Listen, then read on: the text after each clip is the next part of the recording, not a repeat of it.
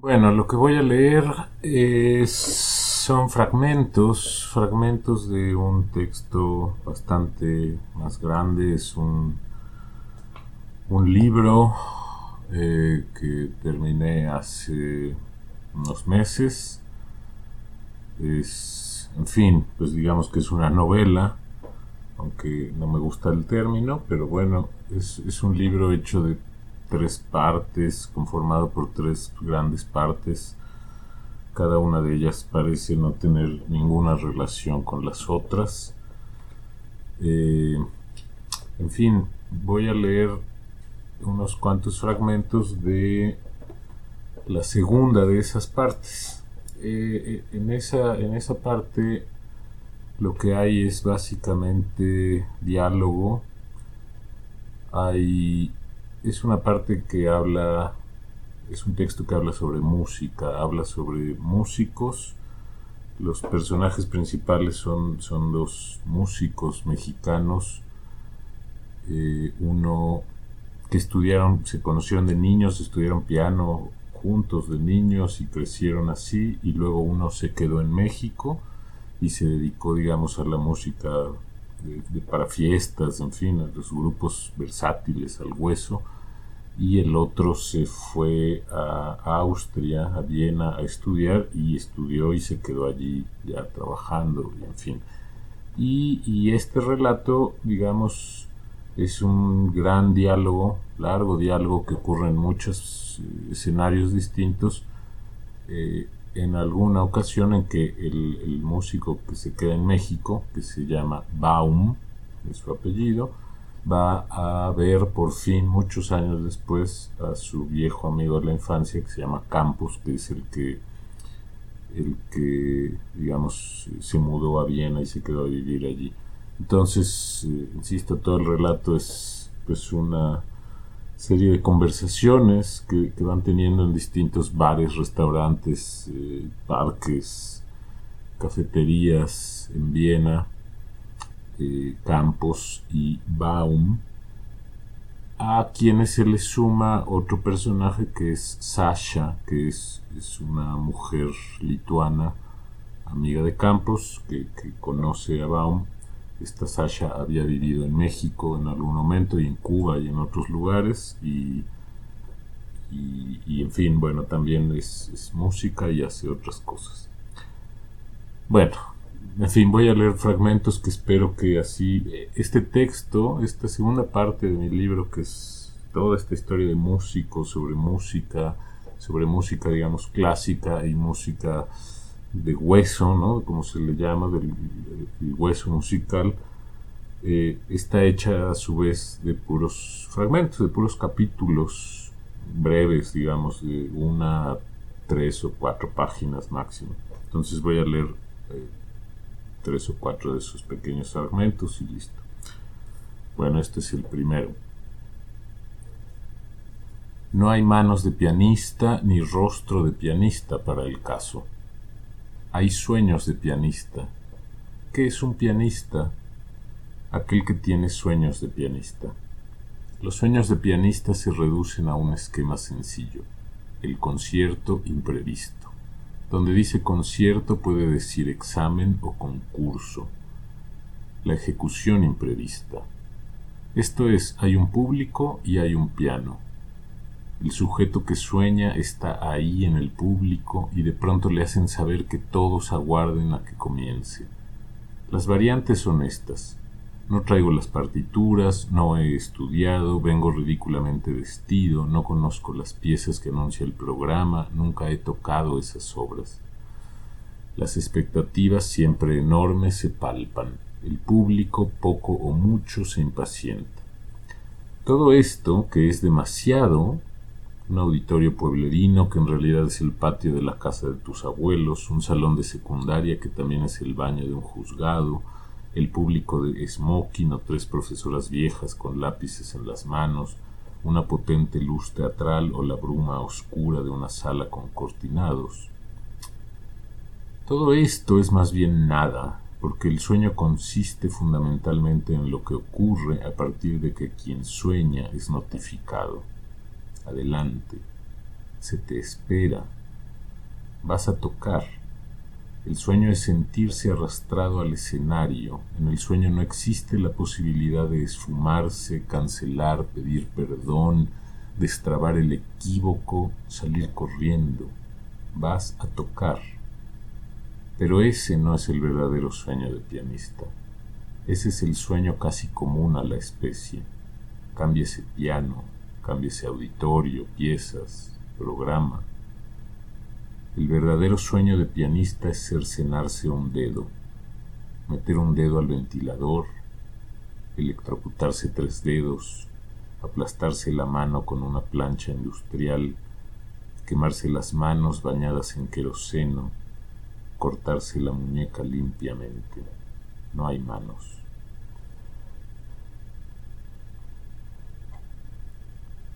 Ahora otro fragmento. El camarada Revueltas tenía manos de boxeador, dice Sasha. Desayunaba chuletas y un litro de leche. Sasha es fanática de México y Latinoamérica en general, dice Campos. Pobre gorda que no sabe que Revueltas murió en la miseria, maldita gorda ingenua. Pero Sasha ha hecho algunos arreglos, ha dado alguna indicación.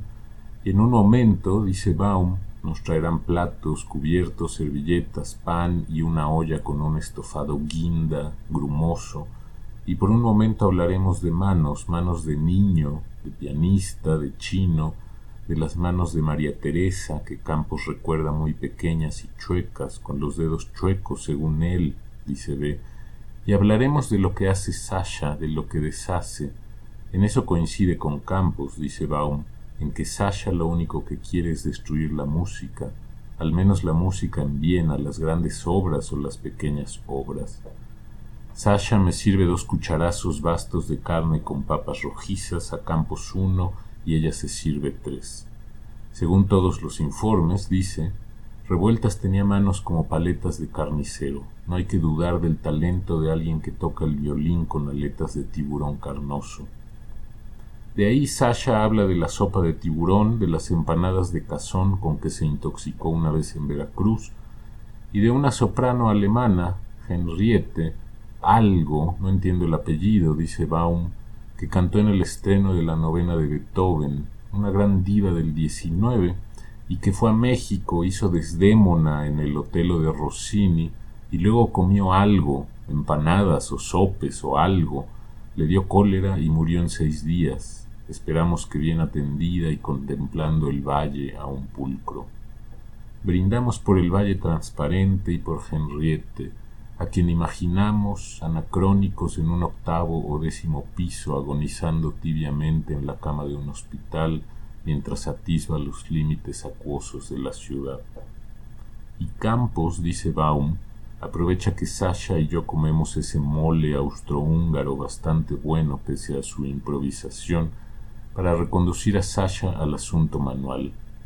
Higinio le dice, a él seguro no lo conoces, maldito tinaco de Gulash, él era el verdadero gran violinista, primer violín del cuarteto Lehner y de su propio cuarteto, el Rubalcaba. Si te gusta esa idea del talento, él era el talento, porque sus manos no parecían de boxeador. Manos de boxeador las tienen ustedes dos, dice Campos. Higinio se rompió el meñique y perdió la vista de un ojo por subirse asiduamente a la lona. Piensa eso, dice Campos, las manos apelmazadas dentro de los guantes, las manos vendadas y metidas ahí, hormigueantes, dormidas ya, vueltas una prolongación del brazo insensible y amoratado, un muñón alargado que da y para golpes ya sin distinguir palma de dorso, índice de anular, si te gusta esa idea de talento, cosa que a Baum y a mí creo que no, dice Campos, si te entusiasma ese talento motor sacrificial, vamos a llamarlo así, piensa en el cuarteto que quieras, o digamos, piensa en el concierto para violín de Bruch, tocado por esas manos tumefactas y membranosas. Ahí tienes tu salvaje talento mexicano.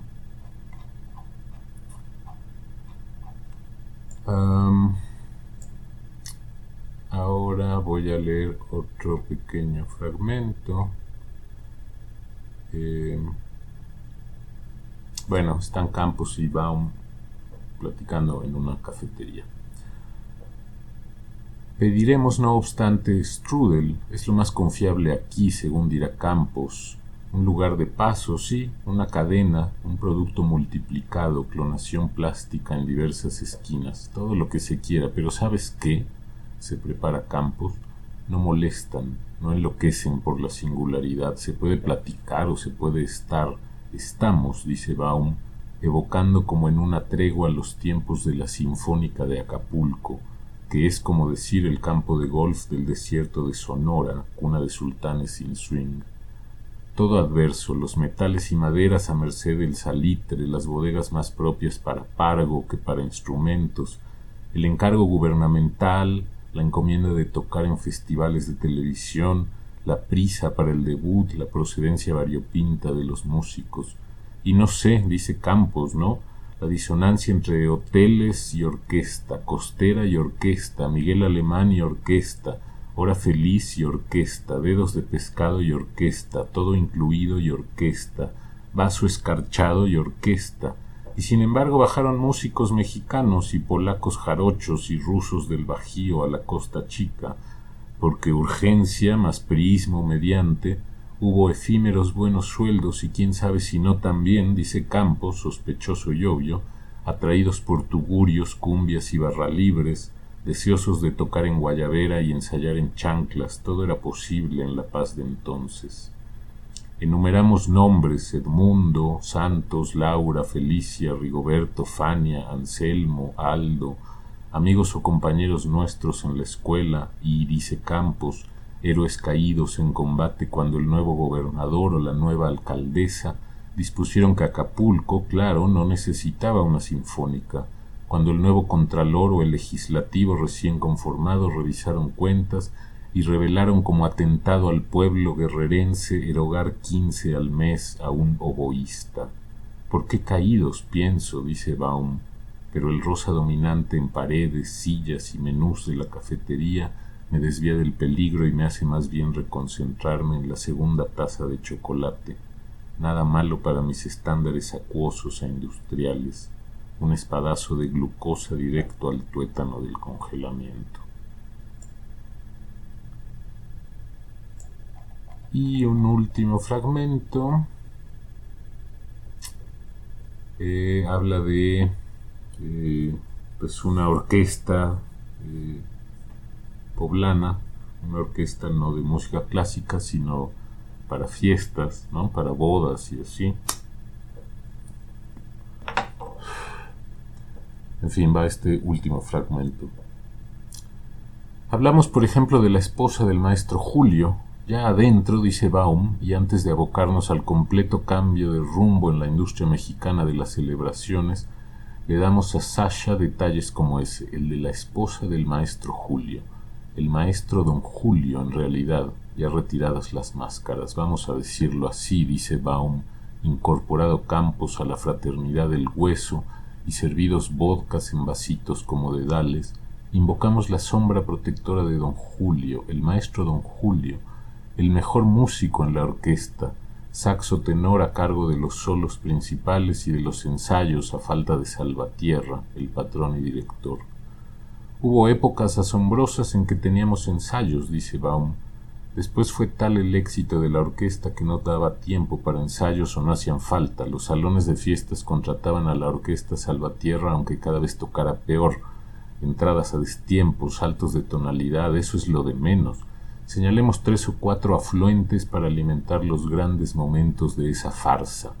La baja destreza de algunos de los músicos, pocos, es cierto, la falta de ensayos, la desesperación de tocar las mismas piezas siempre, lo que conducía a deliberados e impíos actos de sabotaje, el alcohol y muy importante, dice Baum, el cansancio, el agotamiento, nadie repara lo suficiente en eso. Luego de tres rondas de una hora cada una, a las dos de la mañana un tío borracho, ese infaltable arquetipo, paga en caliente una o dos horas más.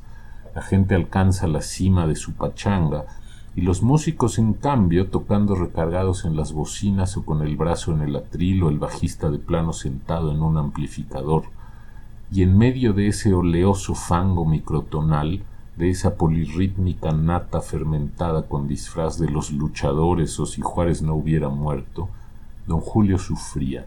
Uno podía ver a don Julio, serio, sin pandearse siquiera, con un gesto de profunda compunción, porque profundo, aunque ya lejano había sido su aprendizaje musical, y pese a saber muy bien dónde estaba, no podía tragar esa nata de disparate sin retorcerse. Pero don Julio, quién sabe a qué hora se había casado tres veces, dice Campos, y aunque estaba jurado, su esposa, su última esposa, no confiaba. Muchas noches alternó la salvatierra con el grupo en que yo trabajaba, así que puedo dar fe de que la esposa de don Julio acompañó al maestro don Julio a cada evento de la orquesta. ¿Podía no llegar el clarinete o el par de hermanos aquellos que eran de dónde? pregunta Campos. San Cristóbal Tepontla, dice Baum. Incluso podía faltar el priista Salvatierra, pero no la esposa de don Julio. Increíble señora, increíble y entrañable señora quien mandó cortarse un smoking idéntico al de los músicos. No había camerinos en ningún salón, dice Baum, y por supuesto la esposa de don Julio no podía ocupar asiento en las mesas de invitados, así que el maestro don Julio tuvo que poner como condición para seguir en la orquesta que su esposa formara parte de la orquesta, don Julio ocupando su lugar y una sillita junto para la esposa de don Julio, que no tocaba ningún instrumento en la orquesta, pero era parte de la orquesta, porque vestía el smoking oficial de la orquesta y a veces hasta un sombrero, un bombín, y era la maestra esposa de don Julio y se acabó. Y en los años en que trabajé en esa orquesta, dice Baum, ningún invitado a la fiesta notó nunca la presencia de esa escalofriante maestra del silencio. Bueno, pues hay ahí unos, unos, fragmentos de esta parte de este libro. El libro en conjunto se llama Toca Aspereza y espero que se publique, pues, en fin, algún día. Ahora mismo está siendo leído, dictaminado y espero que publicado pronto. Bueno, pues saludos a todos.